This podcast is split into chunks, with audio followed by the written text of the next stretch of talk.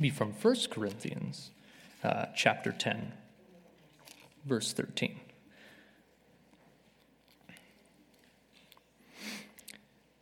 There hath no temptation taken you but such as is common to man. But God is faithful, who will not suffer you to be tempted above that ye are able, but will with the temptation also make a way to escape, that ye may not be able to bear it, that ye may be able to bear it.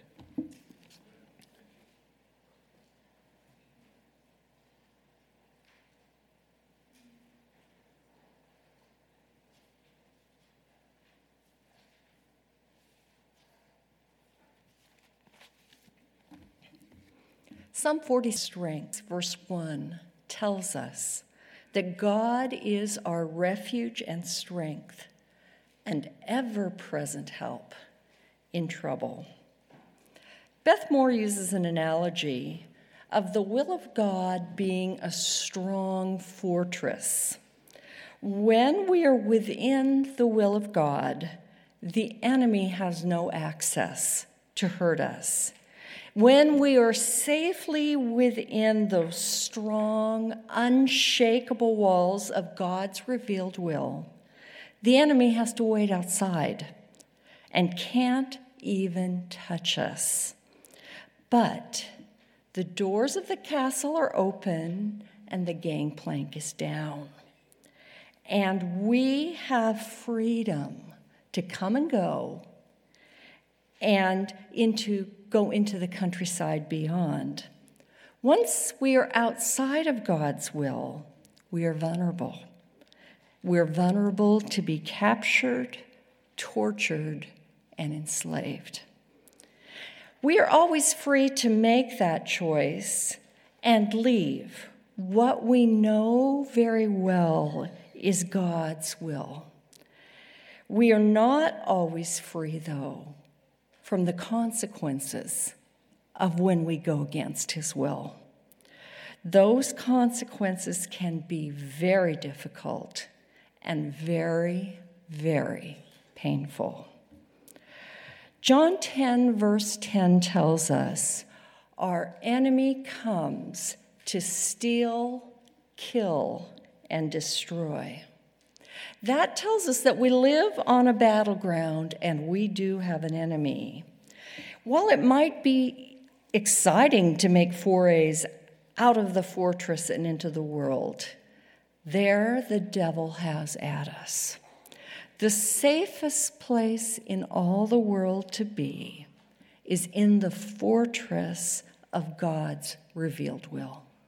We can save ourselves so many trials and so many troubles if we'll just do what He tells us to do. We are completely safe when we're securely tucked behind that strong protective wall that is our Heavenly Father. The devil has to get through him to get to us, and he is a barrier of protection. Well, we are slowly working our way through the Lord's Prayer and learning to use it as a template for our own daily conversation with the Heavenly Father. And this morning we will unpack the phrase, lead us not into temptation. There are two Bible passages that come to mind when I read this verse. The first is James chapter 1 verses 13 and 14 that says, when tempted, no one should say, God is tempting me. Okay, no one should say, God is tempting me. For God cannot be tempted by evil, nor does he tempt anyone.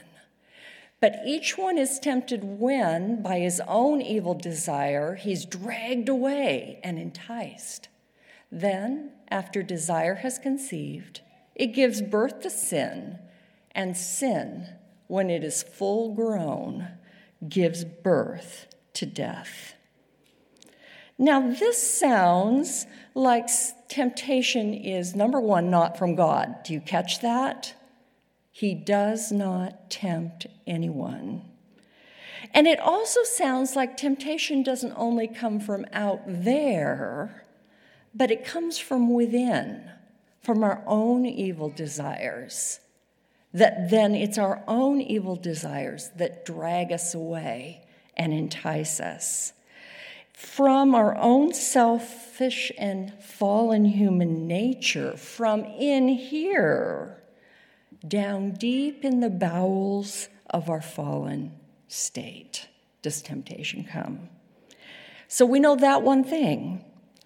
One other thing we know is that Jesus was led by the Spirit into the desert to be tempted by the devil.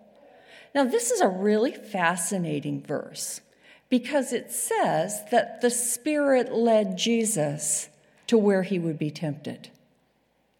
So that would indicate that although God never tempts us, sometimes it's within his will that we be tempted. That he wants us to learn from him that we can overcome temptation, or to learn the humility that we have to hold on tight for temptation not to suck us in. So sometimes the Spirit can lead us into situations where the devil can have at us. And my question is why would God do that? Why would God do that? Sometimes He takes us to a place where we can be harassed.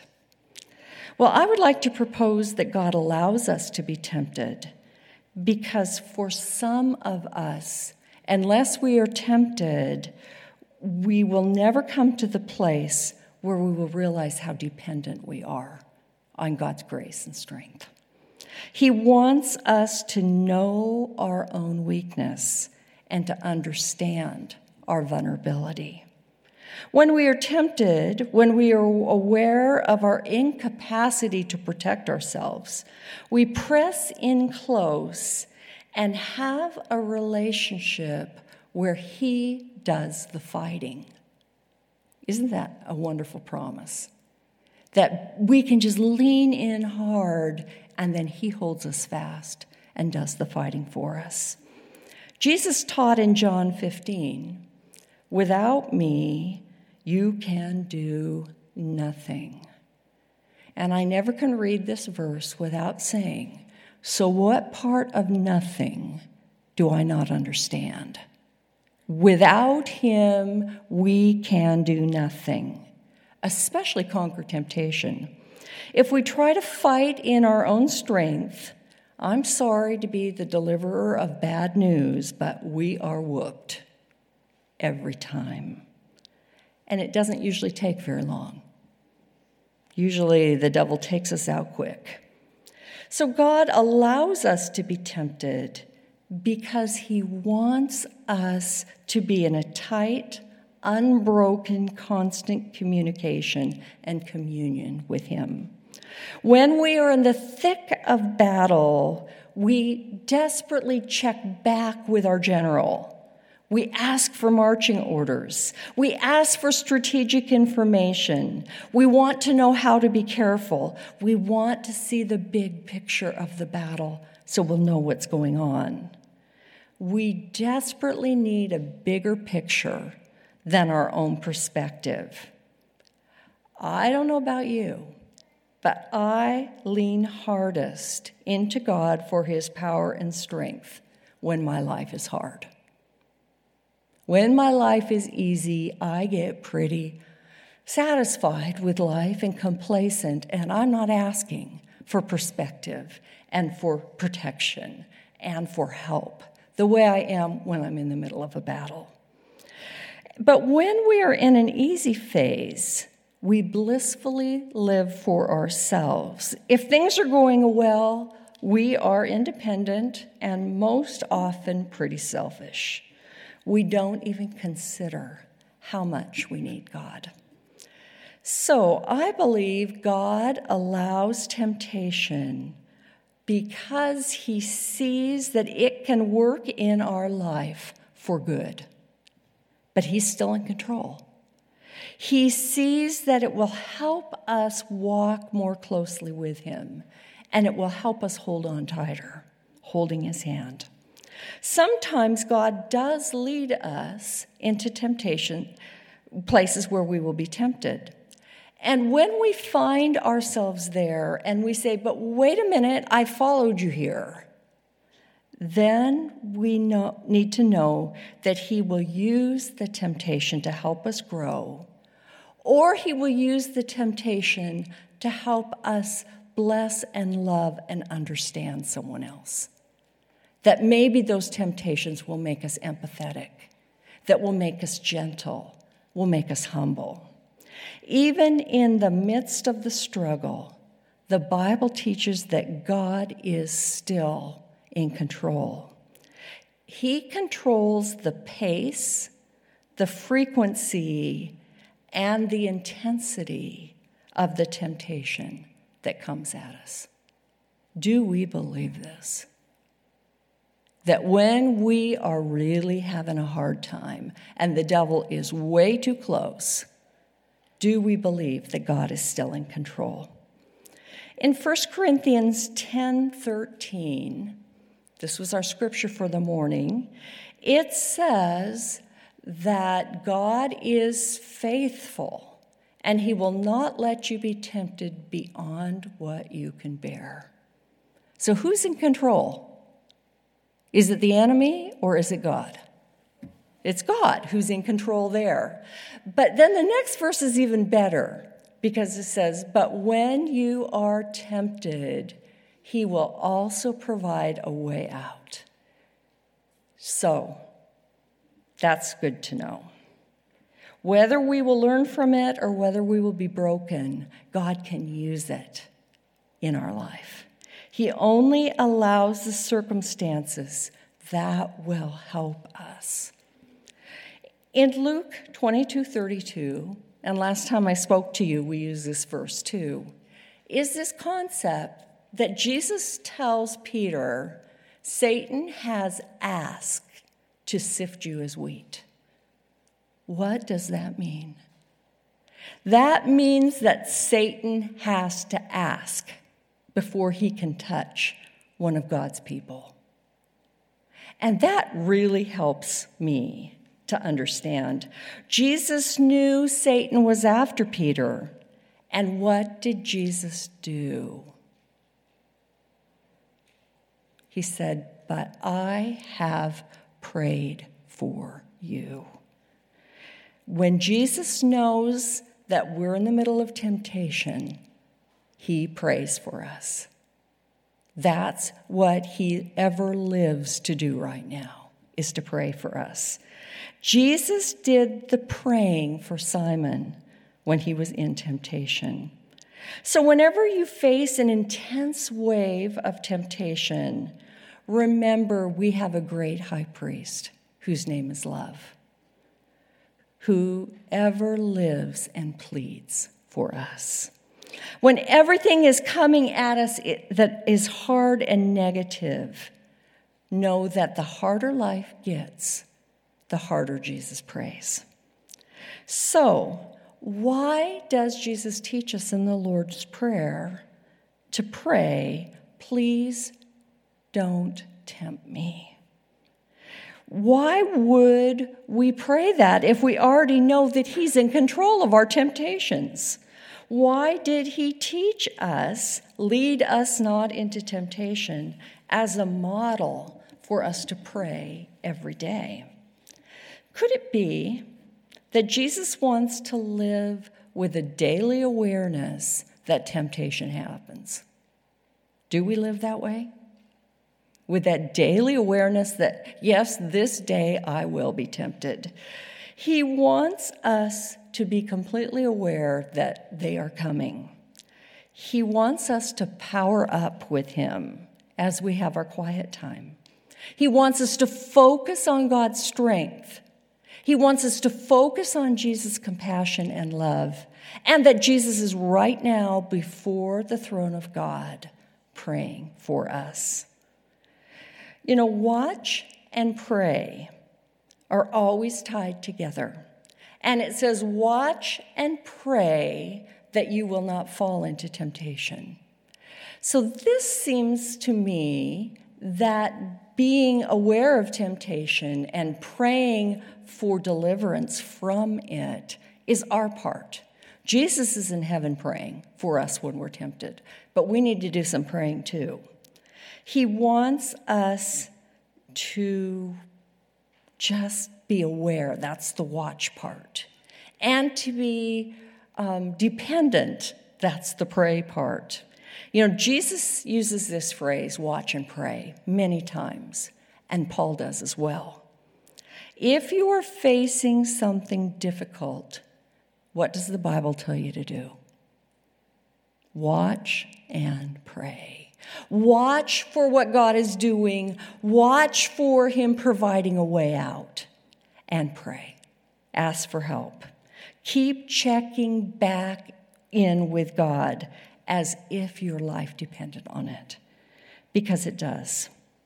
Perhaps this phrase, lead us not into temptation, was included in the Lord's Prayer to urge us always to pray in God's strength, to pray for His grace and strength in our life every single day.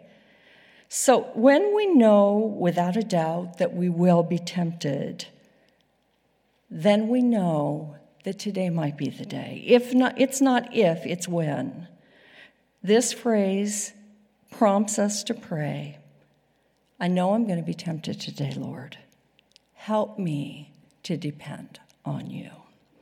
When I was at school at Auburn Academy, Miss Judy Toop was my favorite teacher. How many of you learned biology or chemistry from Miss Judy Toop? Anybody out there? Man, half of Port Townsend was taught by Miss Toop. It has been such a joy to reconnect with her because she's a frequent guest at the Port Townsend Church. She's a really good friend of Joyce Johnson our member there.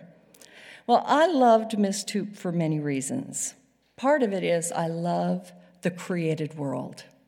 I love biology, and I found the material that she was presenting to be utterly fascinating.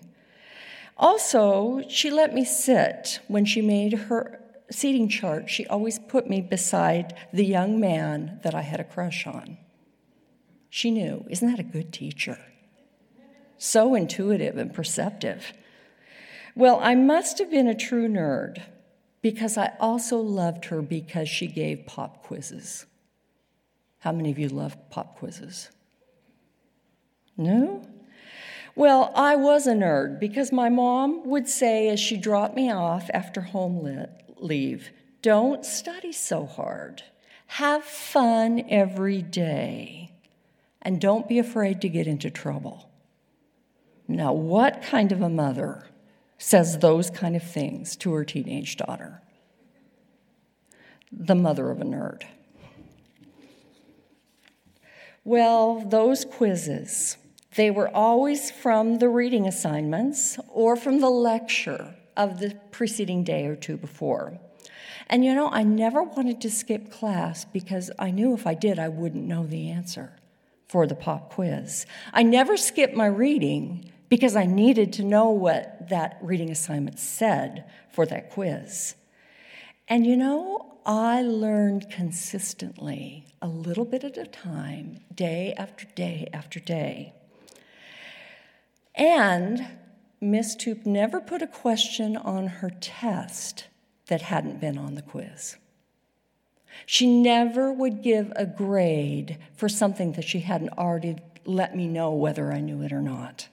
She had slowly built her students up to succeed. Miss Toop taught for mastery, and she instilled in us great study habits. You know, she did not give us quizzes to see us fail. She gave us quizzes to help us succeed.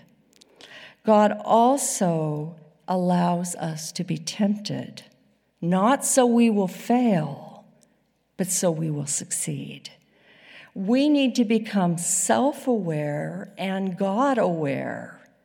We need to ask Him for the knowledge of his strength and the knowledge of our weakness. The same Greek word is there for both trials and temptations. It's peirasmos. And it means either pressure from the outside, like a test or a trial, or desires from the inside, which makes it a temptation. That peirasmos is anything that breaks our happy little life. So, all kinds of things could be described by peirasmos. Can you think of some that you experienced this week? Trials rightly faced is just a little pressure, and they're harmless and they actually benefit us and make us stronger. Do we believe that? James chapter 1 verse 4 tells us, "Consider it pure joy, my brothers, when you face trials, same word, peirasmos, of many kinds."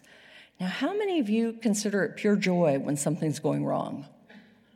Pure joy. Uh, I lost this sermon. I had had written it late into the night about six weeks ago, and when I came to look for it this week, it was not there. That's a trial. You know, what am I going to do now? So um, it had been recorded on Facebook at Port Townsend, and I had to go back and re listen to myself preaching and copy it down again. Okay, Anybody have um, an unpleasant reaction to their COVID shot? That's a trial, especially to sit there and have them give it to you knowing it's going to make you feel sick. That's a trial.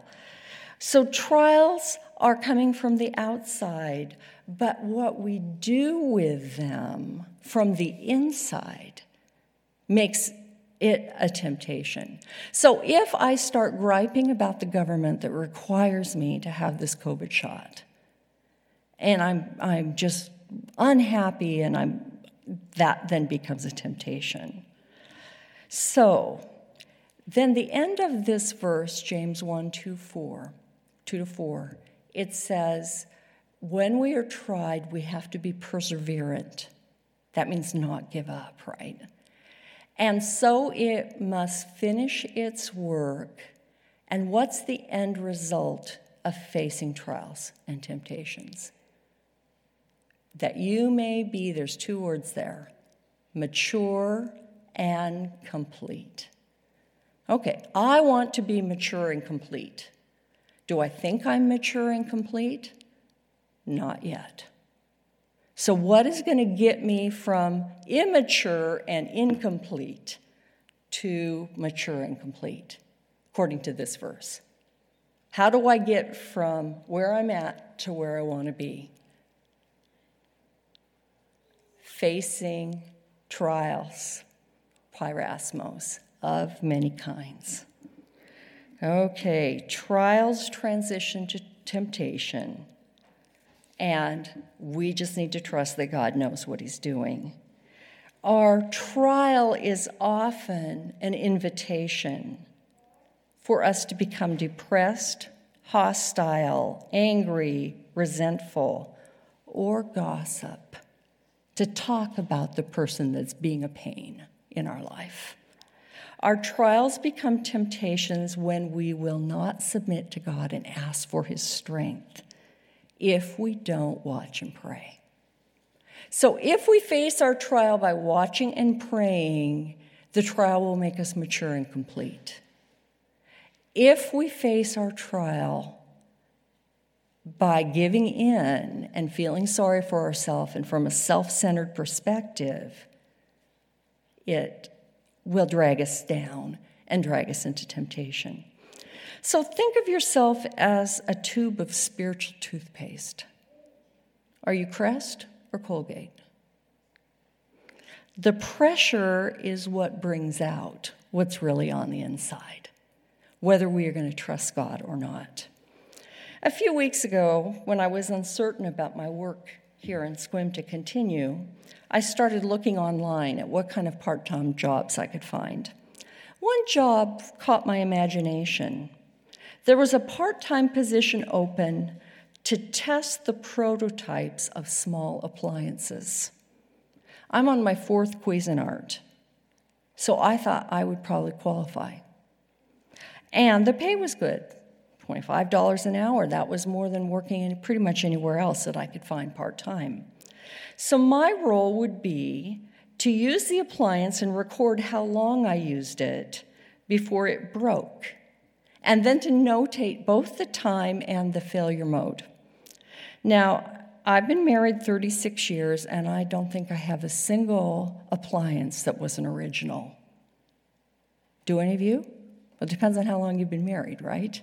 If you still have your originals. So I decided I could do this. When all my hours of use revealed the weakest part of the machine, I could write back to the com- company and send it back to their engineers to do a do over. They'd have to work on that. I wish that they had done some trialing and some testing with the ice machine on our refrigerator, which has never worked well.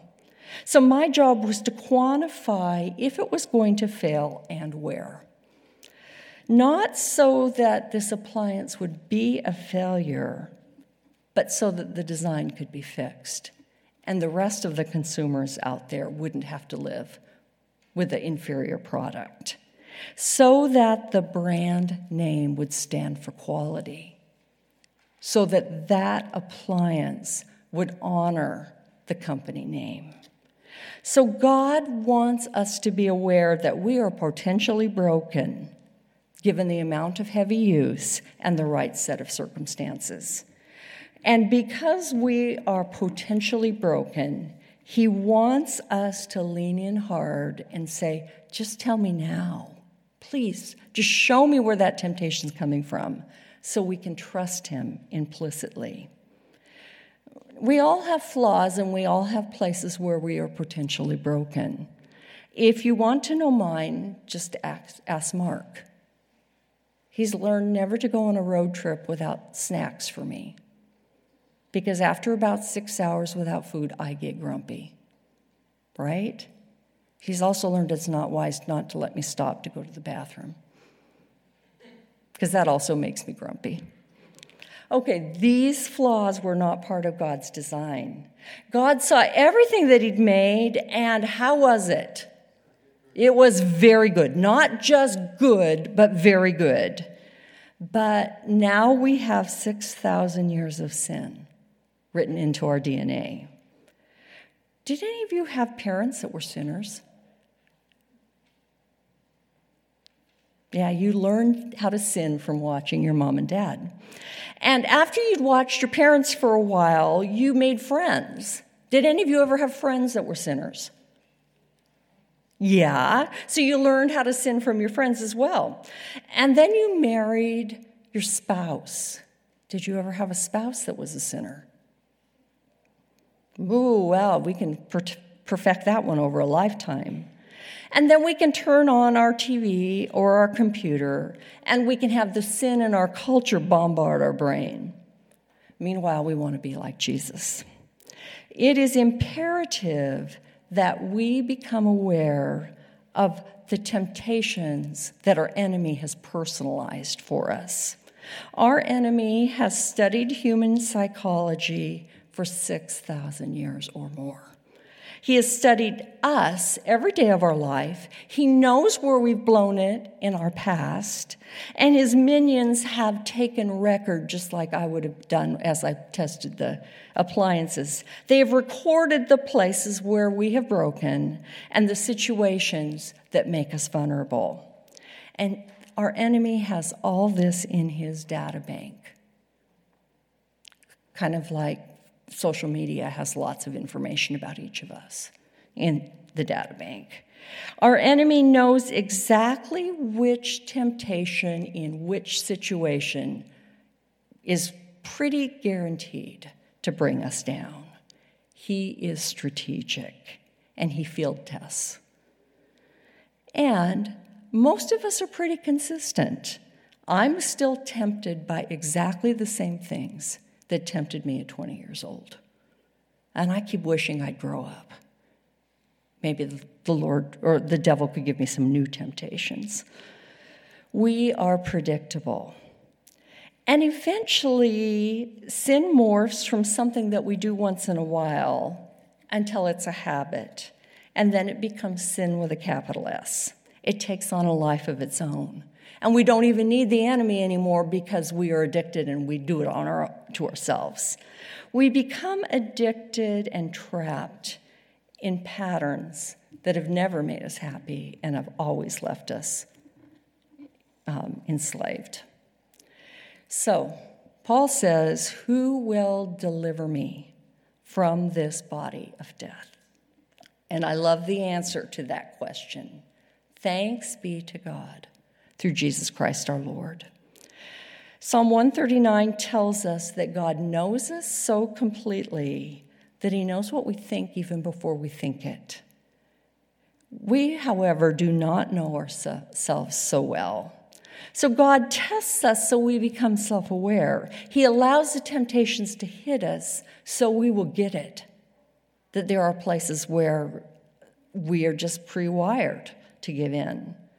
You know, Mark never took our teenage babysitters home, he let me do it. Um, he didn't want to be tempted and he didn't want to be accused. He studies with the men, and I study with the women. No exceptions. So, part of being aware of where temptations might come is to put up safeguards.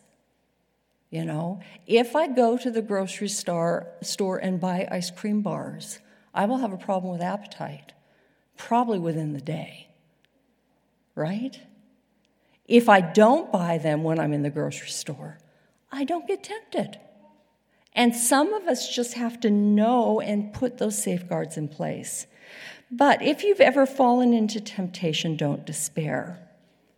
Instead, start asking God for information about what left you vulnerable and to ask for wisdom. And here is a promise found in James. It says, If any of you lacks wisdom, he should what?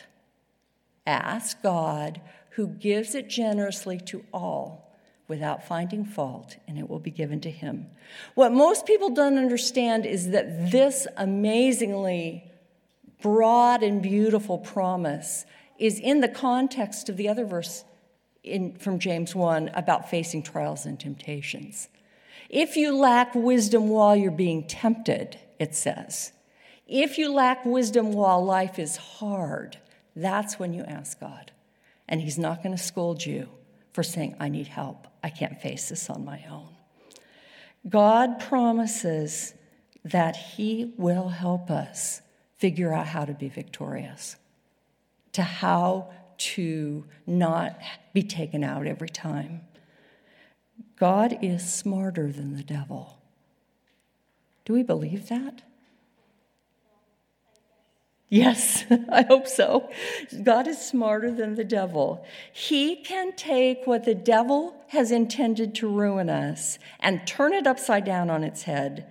And if we will press in and ask for wisdom, he will make us stronger and more dependent and loving of, of Jesus than if that temptation had never happened. We can be stronger at the end than we were at the beginning. But we are helpless unless He helps us. Without His love, and what we have to understand is when He shows us that we are weak, that we are tempted, and that we fall to temptation, when He reveals that true condition, that's actually love. That's actually Him blessing us in the process. God won't wait till judgment day and say, ah, you're selfish, go away, you can't get in. He's not going to say, Oh, you're mean, mean spirit, you can't get in. He's not going to say, I caught you, you're lazy. Instead, he shows us those things all along the way, right? And gives us an opportunity to say, Help me. I love what Brother Lawrence says in the book, Practicing the Presence of God. He says, Whenever I find that I have sinned, I say to God, unless you help me, I can do no other. unless you help me, this is who I am, is lazy or mean. And then Brother Lawrence says, and I give it back to him and take no more thought of it. In other words, I trust him to fix what I have just confessed. I trust him to help me to overcome next time. So we can not only ask for wisdom, we can ask for forgiveness. And that's really good to know when we're talking about temptation, right? And the rest of this verse also says we can ask for cleansing, that we can ask Him to change our heart because He gives us wisdom, forgiveness, and cleansing.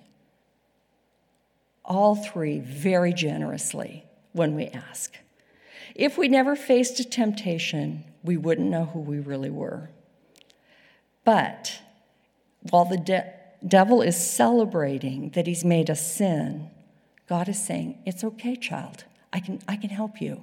I'll show you what went wrong, and I'll give, give you the strength for next time. And he says, Stay close, stay close to me. So, falling into the trap is not the end of the story. And when you find yourself trapped, don't despair. Just call out, cry out for help. John 10, verses 27 through 28, is a promise that I claim many times. God says, My sheep listen to my voice, I know them, and they follow me. I give them eternal life, and they shall never perish. And then it says, Anyone who comes along with a bad intent can take them out of my hand. Is that what it says? It says, No one can t- snatch them out of my hand, and that no one includes the devil himself. Is that good news or what? That is incredibly good news. A temptation that succeeds with you is not the end of the story. It's never the end of the story, no matter how bad that temptation was and how great your fall. It's not the end of the story. When we have flunked a whole string of pop quizzes, we cry out for help, and he gives us private tutoring to say, okay, I'm going to help you. So that is exactly what God has been waiting for. Isaiah 30 says he longs to be gracious to us. He's just waiting for us to say, I need help. And he rises up to show you compassion. Before you even start praying, he already is off the throne and leaning over to say, I know you're struggling, child. I'm here to help. How gracious he will be when you cry for help. As soon as he hears, he will answer you. How gracious he will be. So when you find yourself tempted, start crying, help. And He's right there. Ask God. So, after we have fallen into temptation, we are exhausted and discouraged. What do we do then? Well, and I say scripture, scripture, and more scripture. Take all those promises about forgiveness and memorize them. Take music, take nature, forest bathe, get out into what He's created, and take lots of long naps. When you have been vulnerable, when you have failed, let God heal your heart and know that He loves you still. He will hold you fast. He will. All right? We are in the grasp of a God who will not let go. We have a Savior who went head to head with our enemy and he won. We know the end of the story. Jesus wins. We know that. He struggled and he faced every temptation we will ever face, and he never sinned. It cost Jesus to be tempted because none of us have struggled so hard that we sweat blood. So if you think your temptations are too much for you, remember what Jesus did. And then in Hebrews 2, verses 17 and 18, it says, He is a merciful and faithful high priest because he was tempted just like we are. Because he suffered being tempted, he is able to help. He didn't give in and he didn't give up. Instead, he gave himself. That's why he can help. And when I sin, I imagine Jesus going to the Father's throne and stretching out his arms and saying, My blood, my blood, Father. I died for Colette. And I hear the Father say, Okay, I accept your sacrifice. She can come with you. That's what we need to remember when we have been tempted and we have not succeeded. Is Jesus paid for that with his own blood? And it doesn't mean that you're ruined and God will never forgive you. I once read of a woman who said she was worried that she had ruined God's plans for her life, that she had sinned too much. And God's answer to her was, Oh, my child, you're not that powerful. I am more powerful still. You can't ruin my plans because I'm going to I'm going to be there to pick up the pieces. So, Romans 5 verse 19 tells us that by the obedience of one man many will be made righteous. And you remember the Hebrews passage says, He was tempted like as we are, yet without sin. Because He did it right, that He faced temptation and won, He is able to stand in our place we can call for help, and Jesus applies his own merits. He was tempted beyond whatever any of us will face. Can you imagine having the power to just think it and vaporize your enemies? You know, I would not want that power because there would be some people vaporized. It would be horrible. But can you imagine having that power and then letting them whip you to a bloody pulp and spit in your face and taunt you and mock you? He was tempted in ways you and I will never be tempted. How what, can you imagine having the foreknowledge to know what Good Friday would bring and yet setting your face resolutely toward Jerusalem? How can we expect, as his children, to never have a trial and never have a temptation? Hebrews 4, verse 5 tells us that temptation is not sin, that Jesus was tempted more than anyone else. That means we can approach the throne of grace with confidence. And I like the King James here actually better because it uses that amazing word boldly. We can come boldly to the throne of grace. We can get the help we need when we are tempted because Jesus understands. He's been tempted too, He gets it. And as we obtain mercy, we also obtain grace. While we are being tempted, there is mercy and grace. Before we are tempted, there is mercy and grace. And after we are tempted, there is mercy and grace, whether or not we succeed. That's what the Bible says. There is mercy and grace every time we are tempted. We need to be reminded that He still loves us, and the story isn't over yet. Over and over. So 1 Corinthians 10 13, here we have that same word peirasmos, about temptation. It says, God is faithful. He will not allow you to be tempted beyond what you can bear. Okay, He won't let it be too hard. This is not a promise that He won't give you more than you can handle. This does not mean that God knows we are wimps, so He'll carry around on a soft pillow and make sure nothing ever bothers us. This is not what this says. This is saying that no matter what is coming at you, He is with you and He can handle it. if you'll let Him. He can handle it. It's not how much we can handle, it's how much He can handle. It's about how hard we lean into Him.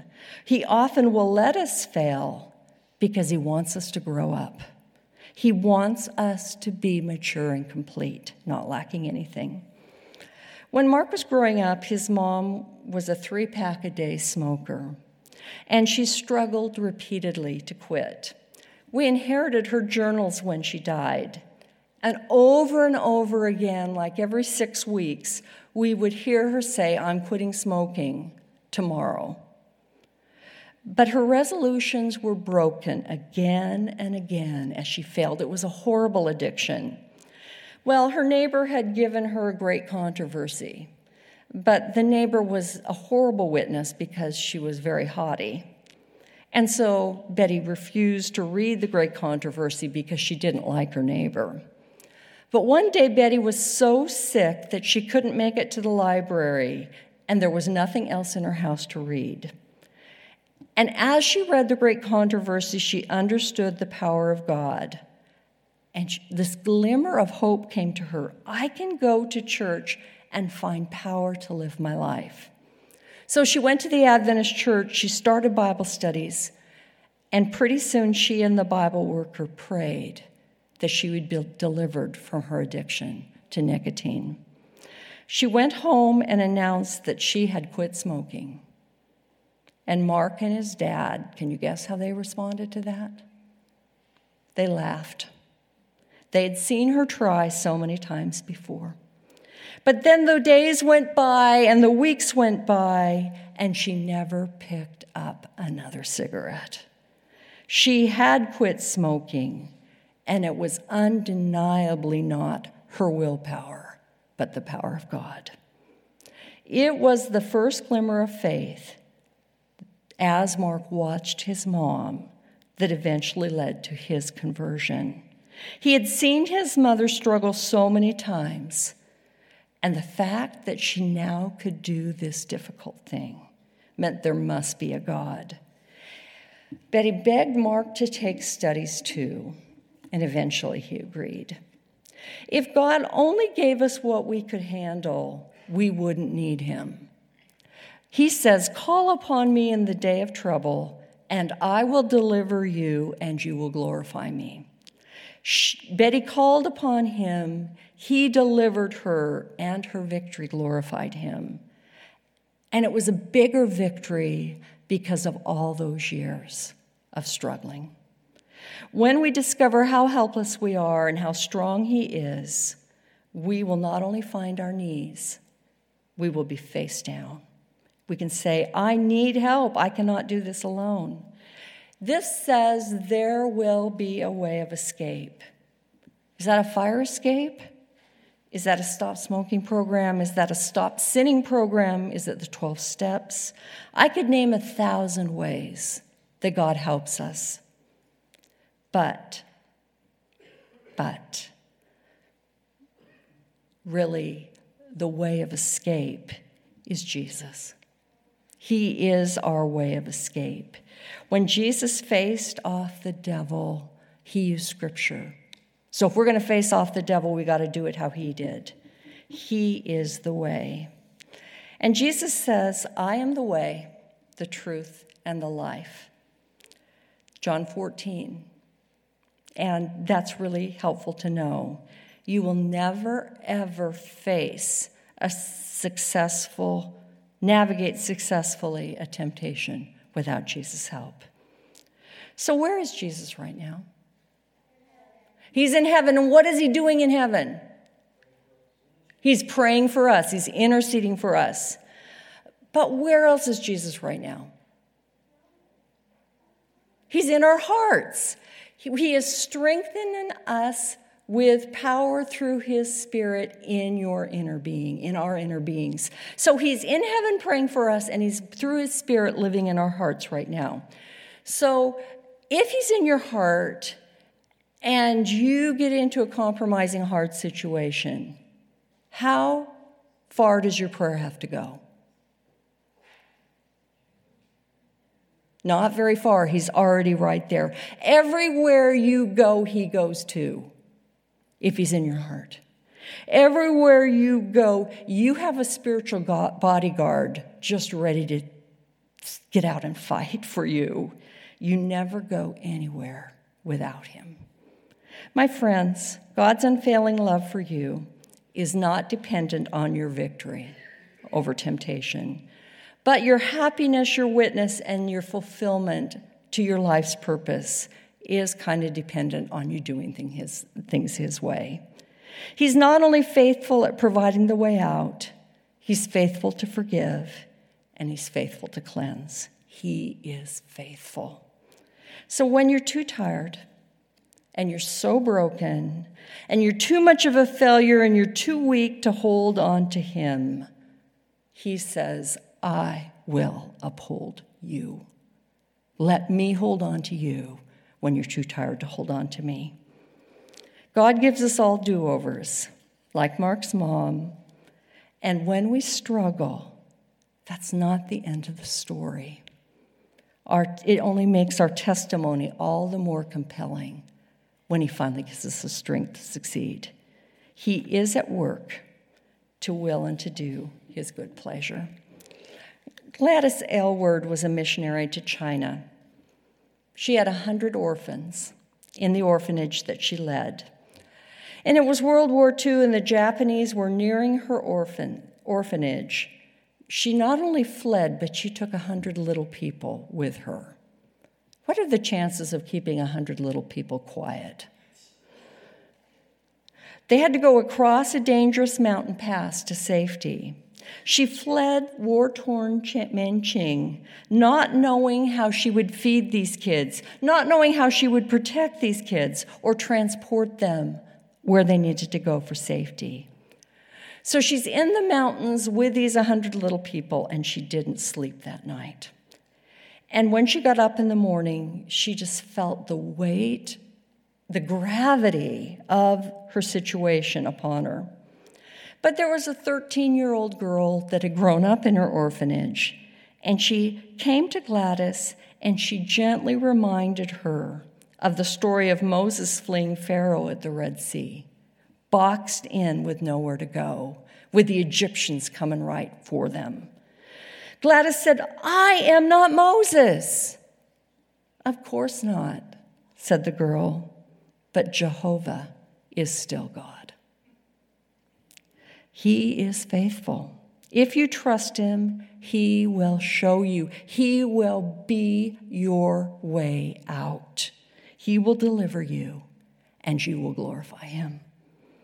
So when temptations come your way, ask Him for help, and He will hold you fast.